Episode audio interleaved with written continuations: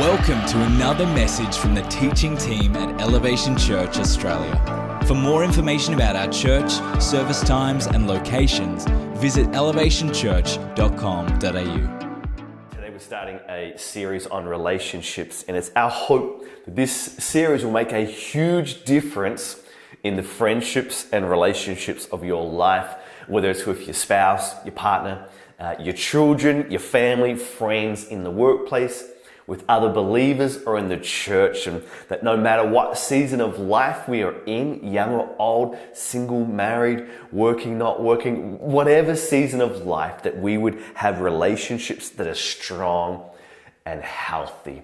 Let's pray. Lord God, today, uh, I just thank you. You're our hope in this time, in this season. We look to you for our hope. God, I thank you for the relationships that you have brought around our lives. I just pray right now today, God, that you are bringing into our lives people to do intimate relationships with Jesus. We thank you for that, God, in your mighty name. Amen.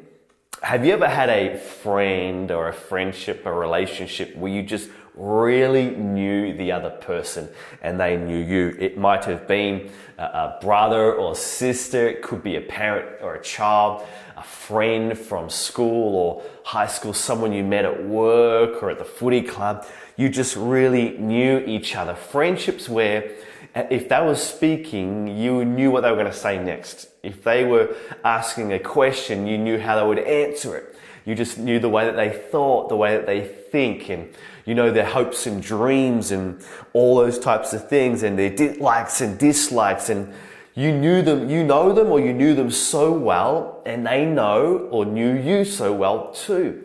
I have a twin brother who is like that with me. His name is Kestrel and we just so alike and we just know each other so, so well. And to the point where even though he moved away interstate to Adelaide 12 years ago, even now we're still so very, very close. There was a study in 2012 that finished a 40 year study that followed the lives of uh, late teens, early 20s, all the way up to uh, their late 50s and late 60s over a 40 year period, looking into the key to human well-being. And what the study found was that those who were the happiest and most content and satisfied in their lives were not those that had the most money in the bank account. We're not those who had experienced the most, traveled the most, done the most things in life. It was not those who had achieved fame and fortune. It was none of those things. Rather, it found that those who were the happiest and most satisfied in their lives were those who scored highest in closeness of their relationships. The report concluded, the study concluded that the number one key for human well-being is intimacy.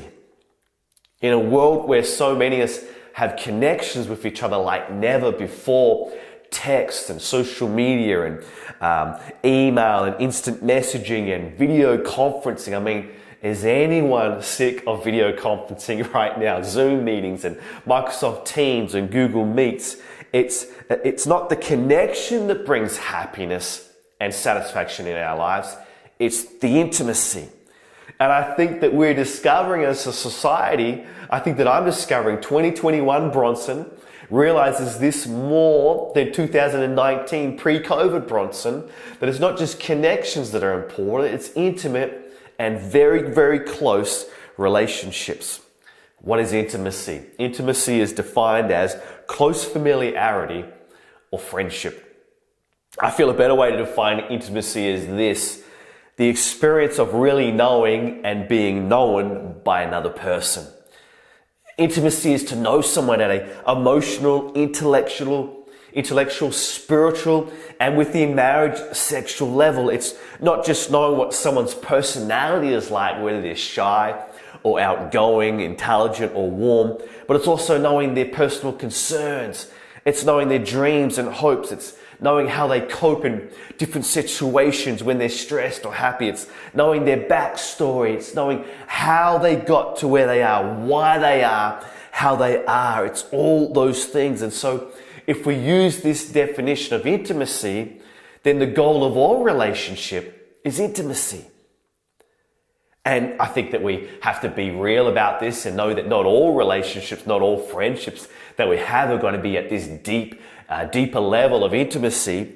But what we do need to realize is that there is a possibility that every new person we meet, every new friendship we have, every new relationship we have, there is a possibility that we could have this type of intimate friendship or relationship where we can really know someone and they can really know us. Where does this desire, this yearning for intimacy come from? Why is this part of our psyche and part of our heart?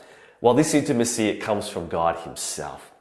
God made us first and foremost to know Him and to be known by Him. To really know God and to be really known by God.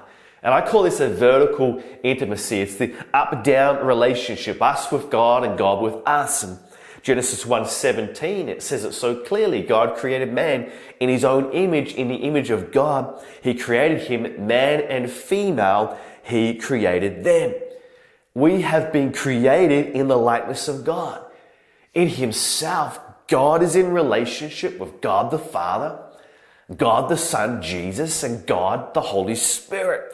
And in case you missed the significance, let me just re-emphasize it for us, church, re-emphasize it for our lives. The significance God values relationships so much that it is very core, at the very essence of who He is, He Himself is in relationship. The three are one God. And so He is the very model of healthy relationship. And we were created to be in relationship with Him. Maybe today for you, that's a new concept. That's the first time you've ever heard about God wanting to be in relationship with you. You've seen God as a as a as a angry and harsh judge, or you've seen him as a distant, distant and far away being. But today you're hearing for the first time that he wants to be in relationship with you. He wants you to know Him and Him to know you. And, and that's, that's something new for you today. And, and, and He wants to know you. And that's why He sent His Son, Jesus Christ, to have a relationship with you. And if that's the first time you've heard that at the end of this message, I'm going to give you an opportunity to enter into relationship with Him. But what we need to know is that God doesn't just want us to have intimacy with Him, He also made us to have intimacy with others. Continues on into Genesis 2 verse 18. Then the Lord God said, It is not good that man should be alone. Before this, it's just God and Adam. They're in perfect unity. They're in perfect relationship. There's no sin. There's no issues. There's no quarrels. They know each other. Uh, Adam knows God. Goes, God knows Adam. And yet God knows that man needed not just vertical intimacy, but also horizontal intimacy. See, he knew that God, uh, that man needed an, a relationship with God up and down, but also with others sideways, us with others and others with us. That's why that 40 year study concludes that intimate relationships are so important to our well-being. It's baked into our DNA. It's, it's, it's written deep into our, our biological levels, our spiritual levels, our emotional and mental levels. It's a God recognized need in our lives to be fully loved, to be fully known for who we are, to be fully accepted in all of our glory and in all of our fallenness. And these type of relationships can be can be difficult. And I know for myself, I haven't been the greatest at developing relationships like this. I don't know if it's a man thing. I don't know if it's the way I've been brought up or it's my personality, but I've always struggled to have someone in my life outside of my wife where I could share the, the, the reality of who I am, what I'm feeling, what I'm going through, and they could share the same for me. Well, I thank God that over the last couple of years, God has enabled me to develop some relationships like this. And there's a couple of guys that I, that I know who are in my life where I can call them up. I can speak to them about all different types of things. I can let them know what I'm going through. I can be known by them and they can know me and I can know them. And, it's just been so, so good for my soul so good for my mental being, so good for my well being to be able to open up to someone else to let them know where I am and what I'm going through. And men, today I want to encourage you to step outside of yourself, take that step of faith, to be vulnerable and transparent with another person. Uh, I, I, suggest another guide, uh, but to be to be like that for another person, so that you can experience intimacy in your relationships. And maybe for you, that's a hard thing to do. Whether you're a man, whether you're a woman, it's hard to have intimate relationships. Or maybe it's really easy. It's something you do so well and something you can just do so easily. Uh, what we need to know is that we need them. We need to have a relationship, intimate relationship with someone else on emotional, uh, intellectual, spiritual level to know someone else. We need relationships of intimacy and intimacy is not just a marriage thing. It's a relationship thing. We think about it in church circles as, oh, intimacy is, a, is our code word for sex. No, it's not just that. It's something much, much deeper than that. One thing that stands between true intimacy in any relationships is pride. And in the book Single Dating, Engaged Marriage, Navigating Life and Love in the Modern Age, author Ben Stuart says the following. Love risks vulnerability for the sake of the beloved. Pride will not tolerate the risk of self for the other. Love embraces all of a person for their best days, on their best days and their worst. Lust says, I only want the parts of you I can use. As long as fear, lust, and pride are in the driver's seat, the culture will be speeding away from healthy love. And we are already seeing it in the culture. We are not headed for healthy directions, in healthy directions. We can think that pride, and the author here has talked about pride, we can think that pride really, it's not such a big deal, it's not really such an issue. Uh, but church, pride is how the devil became the devil. Pride is serious. In Isaiah 14, 22, how you have fallen from heaven, O shining star, son of the morning. You have been thrown down to the earth, you who destroyed the nations of the world. For you said to yourself, I will ascend to heaven and set my throne above gods. I will preside in the mountain of the gods far away in the north. I will climb to the highest heavens and be like the most high. Instead, you will be brought down to the place of the dead, down to the lowest depths. Pride says, I will. Pride says, I must. Pride says, I have. Pride says, me, me, me. See, if it was pride that destroyed the intimate relationship between the Most High, between God and Lucifer, is it any wonder that pride in our own lives and relationships can take us from an angel into a devil? See, pride won't admit it's wrong. Pride won't ask for help. Pride won't speak the truth. Pride won't listen with mercy. Pride sees everyone else as the problem. Pride causes us to say things like, I'm not going to let you know the real me because I want to hide the real me because I'm pr- proud of who I am. Uh, I'm not going to open up my life to you because that might mean confronting areas of my life that need change. My pride says I don't need to change. Pride says I'm not going to say sorry. They're the ones who are wrong. They're the ones who have started. Pride says, I'm not going to get advice because I know it all. I have it all up here. I've got it all together. Pride says, I don't need to change. They need to change. It's not my fault. If it wasn't for them, everything would be better. The words of pride and pride in a relationship destroys vulnerability, destroys transparency and openness. It destroys trust, destroys intimacy, and it puts self before others. The Bible has many verses that talk about pride and the consequences of living a prideful life, and we're not going to go into them. But if you're taking notes today, write these passages, write these references down Isaiah 2 12, Proverbs 13 10, Proverbs 16 5, 1 Corinthians 13 4, and James 4 6. Write those down and go look at those uh, after the service as they talk about pride. See, not only does pride destroy intimacy in relationships, pride is the sin most likely to keep you from acknowledging and realizing that you need a savior to save you. See, pride says, I'm good enough. I'm not a bad person. I don't need saving. I don't need to change. Look at that other person down the road. Look at that person in my family. They're worse than me. I'm a good person. I'm a good guy. I'm going to get to heaven. I'm a good, a good mom or a good dad. I'm going to get to heaven because I'm a good person. Unfortunately, God doesn't see it that way.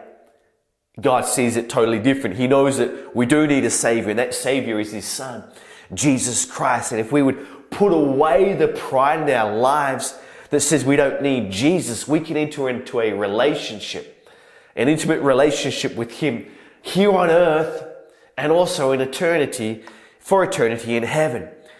Maybe you're listening and you're watching and you're thinking to yourself, thank God that's not me.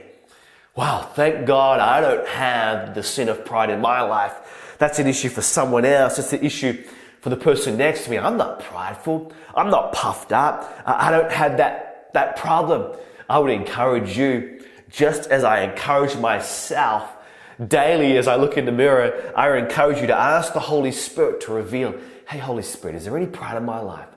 Is there any area of my life where I'm puffed up? Is there any area of my life where I'm saying, I will, I have to, I'm doing this? Is there any area of my life that says me, me, me, pride in, in my life? And I'm not saying that is you, but often when we're proud, we don't realize that we have pride in our lives. So, if pride is so uh, detrimental to intimacy, if pride can destroy trust and vulnerability in our relationships with each other, how can we identify if we have pride in our lives? Three simple questions that we can ask today to identify uh, pride. If you're taking notes, write these down. Number one, whose sin am I focused on? Say it with me. Whose sin am I focused on? This is a great one for any person, but especially Christians. It's so easy for Christians to point out the sin of other people, but yet not reflect on their own sin in their own lives. Matthew 7 4, we know the scripture so well. How can you say to your brother, Let me take the speck out of your eye while there is still a beam, a massive log of timber in your own eye? You hypocrite. First, take the beam out of your own eye, and then you will see clearly to remove the speck from your brother's eye. The correct answer to whose sin am I focused on is not someone else's sin out there. The correct answer is I'm focused on my own sin.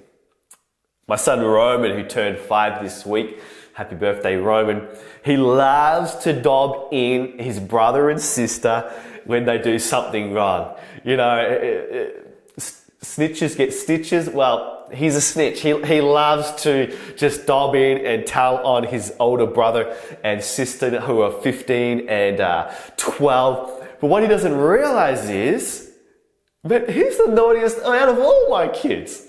Like he's doing all types of naughty things and he should look at himself before he looks at others. But obviously he's five and so he doesn't understand those kind of concepts. It's hard for him to do that. But you know what?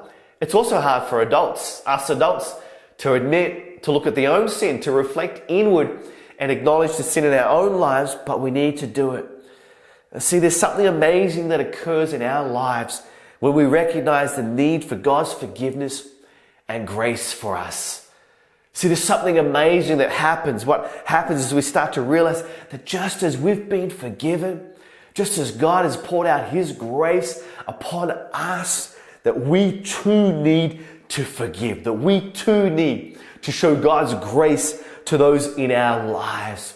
So, church, today I want to encourage you to stop focusing on the sin in other people's lives, the wrong that they're doing. Start looking inward and focus on our own sin and say, God, Jesus, Holy Spirit, would you help me to deal with my sin? Second question we can ask to see if we have any our lives is what is the focus of my joy, security, and contentment? See, you won't find joy, security, or contentment in a job, a bank account, an earthly relationship, an experience some substance. You'll only find it in an intimate relationship with Jesus Christ. And the answer to what is the focus of my joy, security, and contentment is none of those things. The answer is Jesus is the source of my joy, security, and contentment. He is my focus. Romans 8, uh, 15, 13. May the God of all hope fill you with all joy and peace as you trust in Him, so that you may overflow with hope by the power of the Holy Spirit. Man, grab a hold of that scripture today, church. See, as we focus on Jesus, He, just, he starts to redefine our own lives as to what and where our joy and security and contentment comes through. It was true 2,000 years ago when it was written in the scriptures in Romans by the apostle Paul, and it's true 2,000 years later in COVID 2021. Jesus is the source, is the focus of our joy, security, and contentment. He is our hope. And then the third area of how to know if there's any pride in our lives, who is the focus of our service? 1 Peter 4:10 Each of you should use whatever gift you have received to serve others as faithful stewards of God's grace in its various forms. The answer to who is the focus of my service is not me. The answer is others. Church, Christian, man, woman, young person watching, listening to this today, we have been called to serve the others in our lives. Family and friends, someone in the workplace, a stranger, uh, whoever it is, we've been called to serve others, our family, our church, our neighbors, our friends, those in our workplace, our city, our country, our nation, those around the world. Our focus of service is others. See, someone with pride, their focus of service is themselves.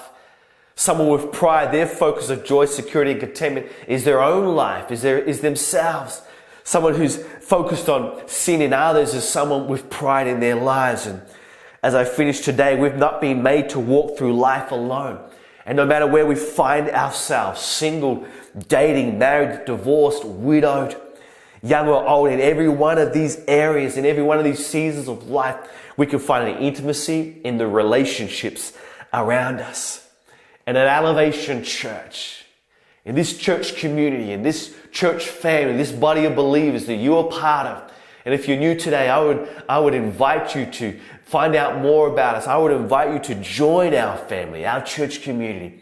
But at Elevation Church, you can find this type of intimacy. I'm not saying you're going to find it with everyone in the church. I'm not saying it's going to be with every single person, but I am saying that you can meet, find a few who you can do life deeper with, who you can have an intimate relationship. If you look and you'll find that you'll know them and that they will know you. But it first starts with that vertical intimacy with Jesus Christ, with God and with Christ. And when we have the intimacy with Christ, then we can have true intimacy in our horizontal relationships with those around us.